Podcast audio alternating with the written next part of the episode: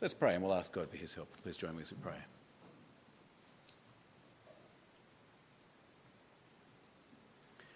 Our gracious God and loving Heavenly Father, we thank you for this, your word in Revelation. And we thank you that even though it's a rather strange genre, yet we're hearing the same message the message of our Lord Jesus Christ and his sovereign rule and reign and his saving power. We pray, Heavenly Father, you help us to understand this vision this evening, and you please fill us with encouragement as we learn of its great news. And we pray it in Jesus' name. Amen. Do you know, um, do you know what the word devil means? Uh, the, the word's had a bit of a complex history in the English language. It came into Old English from a Latin translation of a Greek word.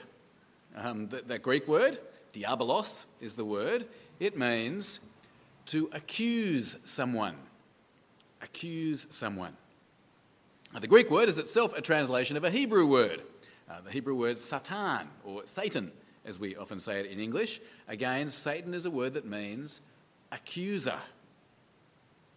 I don't know what uh, kind of picture you have in your mind of the devil, maybe, I don't know, red with horns and a trident or something like that, but uh, I'm not sure who, who you think the devil is. But from his name at least, that's his fundamental role. He accuses. Uh, a few minutes ago, we heard from that, uh, that reading from the book of Job. Uh, and, and, we saw it there, didn't we? God talks about how righteous Job is and what a great guy he is. But then in heaven, Satan accuses him. He says, Job, he's, he's only righteous because, because he wants you to give him good stuff. Uh, the devil accuses Job before God. And of course, since the devil took the form of a snake and led Adam and Eve into sin, he's had good grounds to accuse all of us. You and I, we have no right to be in heaven. We have no right to be with God. The Bible is clear that we're all sinners. None of us love and obey God the way He deserves. None of us are perfect and holy like God is. And so none of us deserve to be with God, to be in His presence. As you know, in the Old Testament, um, God did allow people into His presence. He came and he lived with them in their tabernacle and their temple, and God provided a system so that could happen a system of animal sacrifices to atone for sin. But even then, even then, the devil had grounds to accuse. Because an animal sacrifice, it doesn't really cover the sins of people. So, for example, there on your outline, you can see Romans chapter 3 and verse 25, and you can see there it's talking about Old Testament times, about how God did not properly punish people's sins uh, can you see it there? In his forbearance, God had left the sins committed beforehand, that's in the Old Testament, unpunished. God did, did not punish the sins of the people he saved in the Old Testament, not in any just way, because as it says in Hebrews chapter 10, verse 4, there in your outline again, it's impossible for the blood of bulls and goats to take away sin. So just, just try to imagine the scene in your mind for a moment. Just try to picture the scene in heaven. From the time of Adam and Eve, right through the Old Testament, the devil was in heaven accusing God's people, accusing the people whom God had forgiven, saying, God, you have no right to forgive these people. You have no right to save these people from your just, fair judgment. You have no right to allow these people into your kingdom. It's not fair. It's not just. You're doing the wrong thing. Day and night, the Bible says that Satan accuses God's people in heaven. But do you know the terrible, terrible, terrible thing? the devil was right. His accusation was true.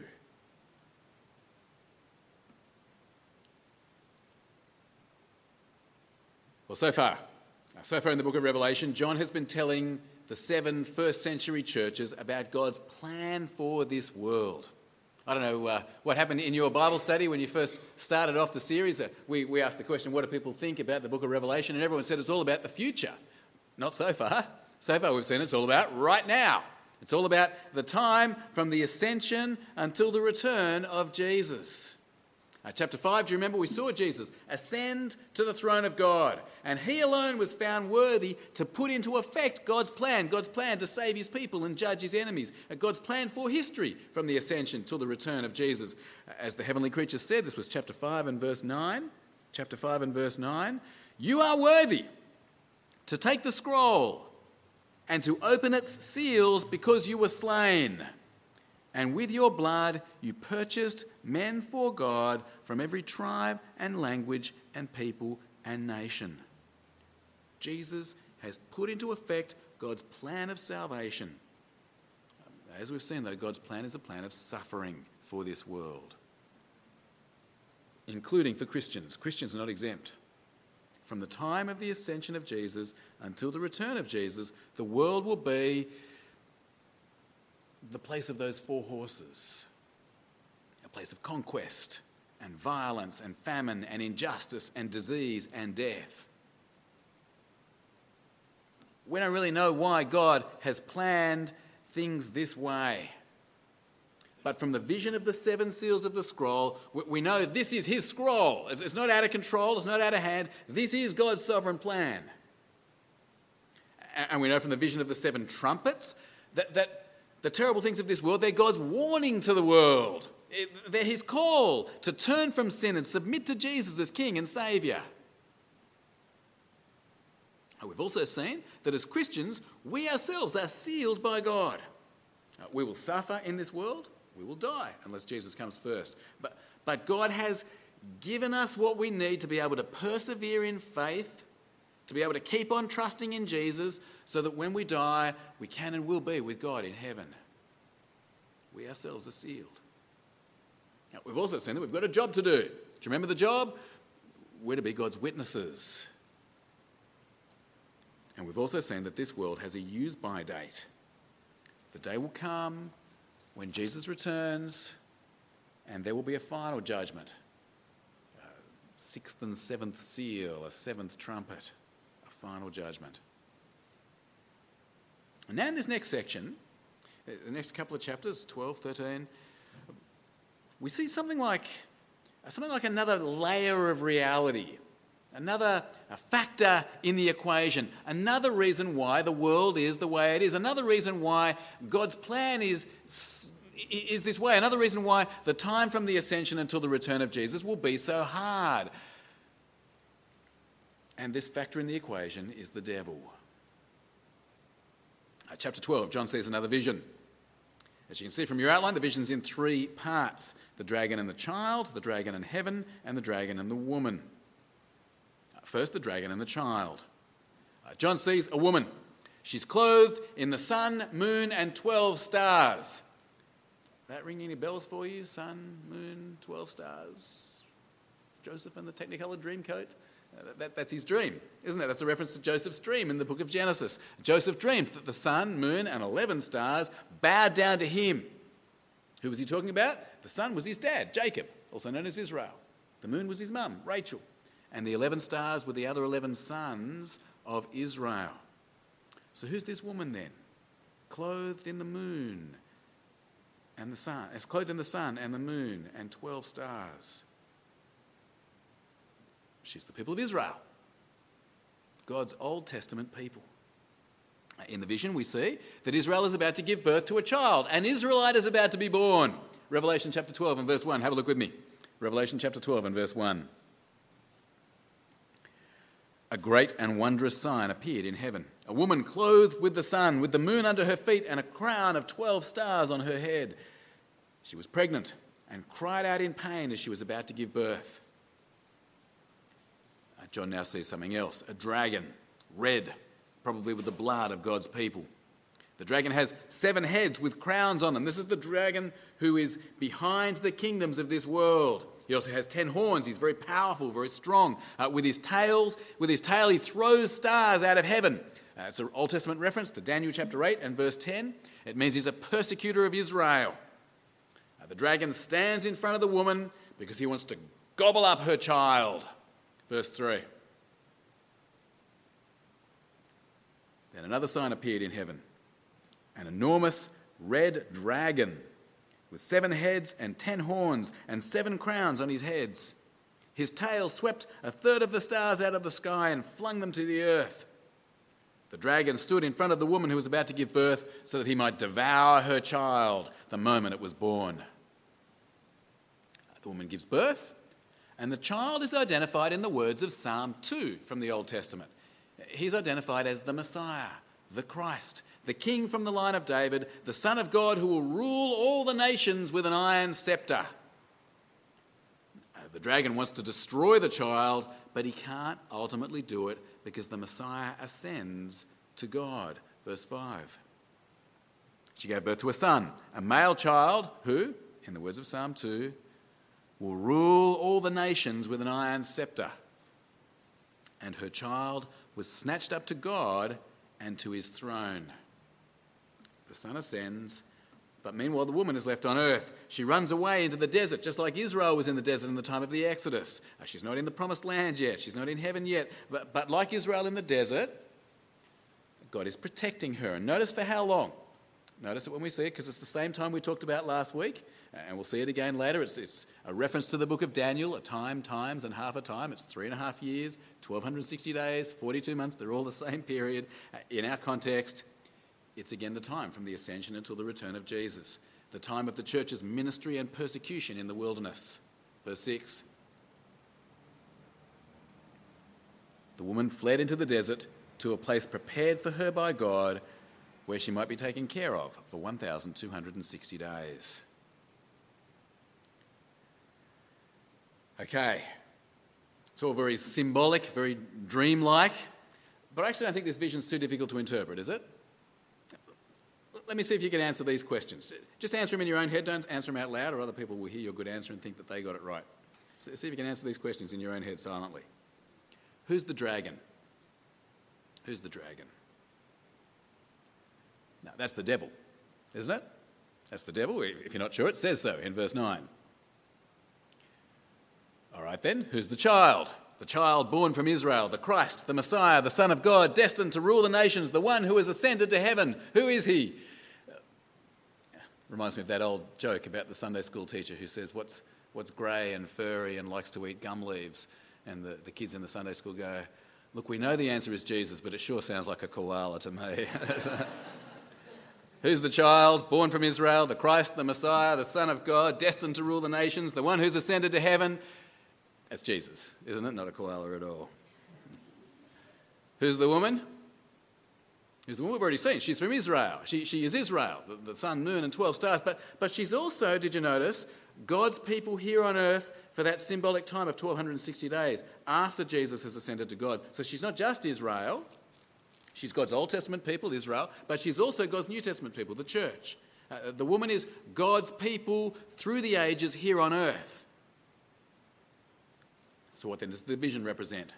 The dragon who wants to eat the child, but the child is snatched up to heaven. Well, Jesus, born from the people of Israel, is born into this world. And the devil wants to destroy him, and he, he tries hard, doesn't he?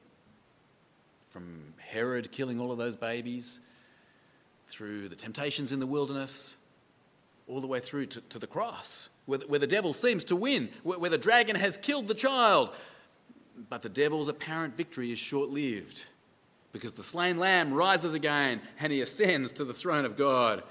And meanwhile, God's people on earth, the woman, God's people on earth after Jesus' ascension, we're in the wilderness. We're on our way to the promised land, but we're not there yet. We're under God's protection. We have his seal, but it's not going to be easy.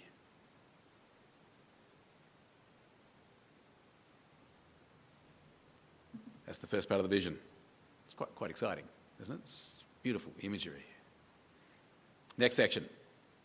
Next section, we get the same story again, but we get it from a different perspective. So we've seen the dragon and, and, and the son kind of on earth, but now we see the same thing from heaven's perspective. This part is about the dragon and heaven. And we see that the dragon is expelled from heaven through what Jesus has done on earth, through his dying and rising again. God's angels in heaven throw the devil and his minions from heaven to earth. Verse 7. and there was war in heaven.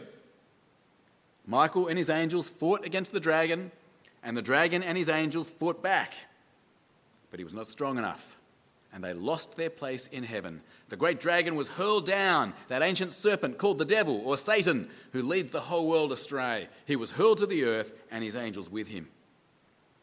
The devil has been cast out of heaven. And now, in John's vision, a voice tells us what this means. A voice tells us what this means. What does it mean? It means that now the salvation and the power and the kingdom of our God and the authority of his Christ have come. What does that mean? Now, God is able to have power and authority over a kingdom of people who are saved. Do you get that?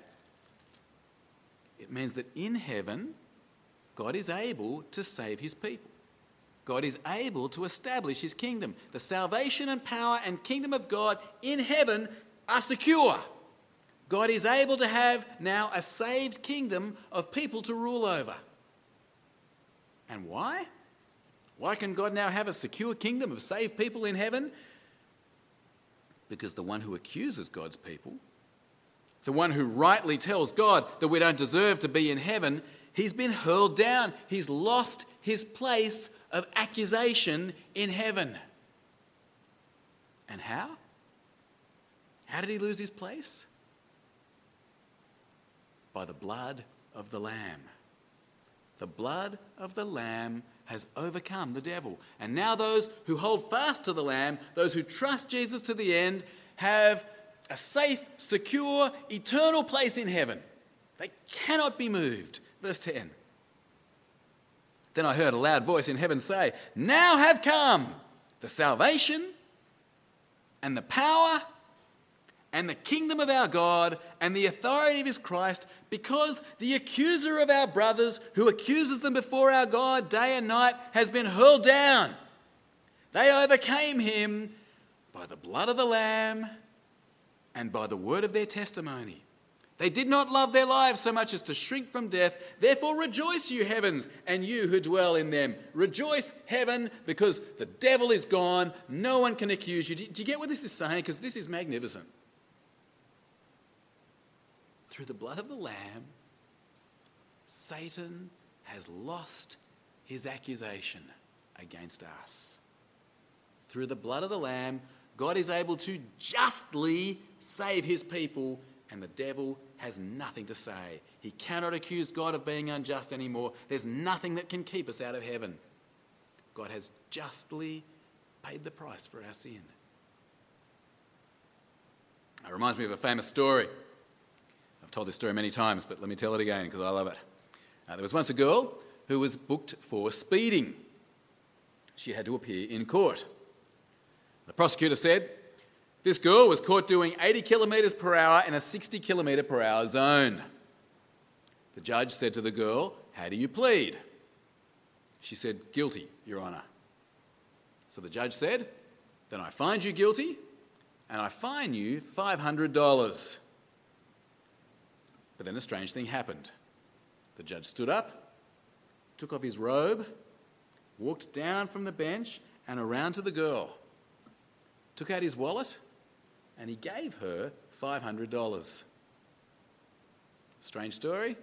Key to the story is this the judge was the girl's father. Now, he was a just judge. And so he demanded that a just penalty be paid. He would not allow anyone to accuse him of being unjust. He insisted that justice be done. But he's also a loving father. And so he paid the price for her. Do you know what, friends? That is what God has done for us in Jesus. The just penalty for our sin is death. And in Christ, God has come into this world and paid the death penalty for us. The blood of bulls and goats couldn't take away sin, but the blood of Jesus can. In Christ, God Himself has fully paid for the sins of his people. Uh, to quote from Romans 3 again, through the death of Jesus, God has demonstrated his justice, so now he can be both just and the justifier of those who have faith in Christ Jesus. And from the point of view of this vision, that means the devil has to shut up. The devil cannot say a word anymore. He cannot accuse God of being unjust because the price is paid. He cannot accuse us of being sinners unworthy to be in heaven because the price is paid. Friends, hear the good news because it is good news. Before the throne of God above, we have a strong and perfect plea. The devil cannot accuse, no tongue can bid us thence depart. That's, that's magnificent, isn't it? It is magnificent. Ah, but, friends, we're not there yet. We're not there yet, and there's a big problem. A big problem with the devil being hurled out of heaven. It means he's been hurled down to earth. And he is livid. He is so angry. He, he hates that his accusation has been taken away. He wants to do everything he can to stop you from trusting in Jesus and being there in heaven where he's not allowed to be anymore. He, he wants to do everything he can to stop you from trusting in Jesus so that he can, he can have his accusation back again. Verse 12 again. Therefore rejoice, you heavens, and you who dwell in them.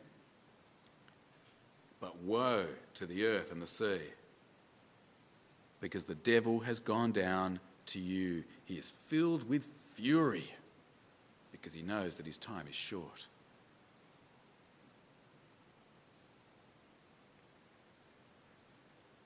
Uh, that brings us to the third part of the vision the dragon and the woman. We now head back down to earth again, and we see that it's a constant struggle. The dragon wants to kill the woman. And although she's protected by God, it's tough. Again, the vision uses all kinds of Old Testament images in a sort of a dreamlike, um, jumbled sort of a way. Uh, God gives the woman wings like an eagle. That's, chapter, that's Exodus chapter 19, verse 4, where God carried Israel out of Egypt on eagle's wings. Uh, the dragon tries to drown her with a torrent of water, like, like Noah, like the Red Sea. Uh, but the earth opens up again, like it did against Moses' enemies, Dathan and Abiram. God protects his people. Lots of symbols here, but the meaning is this the devil will do his very worst to stop God's people from overcoming. The devil will do his very worst to stop people from persevering in faith in Jesus. But by God's grace, despite everything the devil might throw at us, we can make it. Like our brothers and sisters in heaven, we can overcome. How? The same way they did by the blood of the Lamb and the word of our testimony, by trusting Jesus even to death. Verse 13. When the dragon saw that he'd been hurled to the earth, he pursued the woman who'd given birth to the male child. Now, the woman was given the two wings of a great eagle so that she might fly to the place prepared for her in the desert, where she'd be taken care of for a time, times, and half a time three and a half years, 42 months, 1260 days, out of the serpent's reach. Then from his mouth the serpent spewed water like a river to overtake the woman and sweep her away with the torrent. But the earth helped the woman by opening its mouth and swallowing the river that the dragon had spewed out of his mouth. Uh, by God's grace, we are able to persevere. We are sealed. We can make it. But is that going to stop the dragon? No way. No way. He will not give up.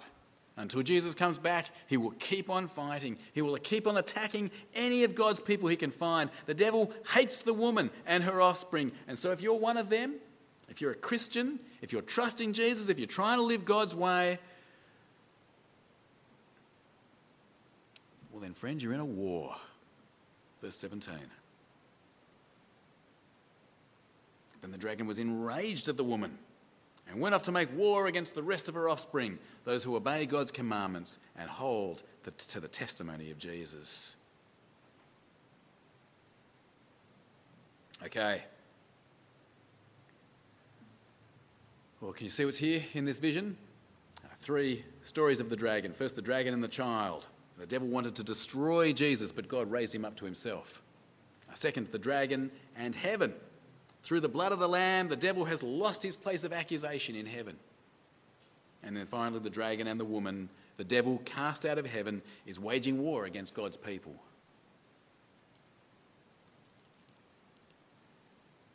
Well, let, let me briefly, uh, briefly apply this passage to us. Let, let me put it this way. Friends, there's, there's bad news and there's good news. The bad news is this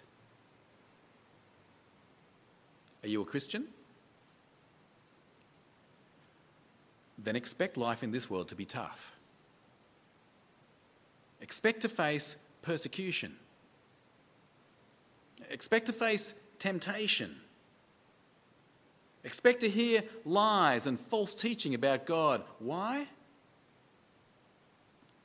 Because you're in a war. The devil hates you.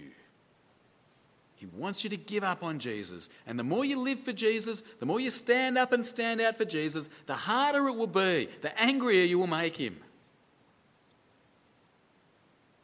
But, friends, the good news is this the decisive victory has been won. The devil's time is short. You and I, we can make it through this world. You and I, we can make it to heaven. By the blood of the Lamb and the word of our testimony, we can overcome. Through the grace of God, by holding firmly to Jesus, we can have victory over the devil.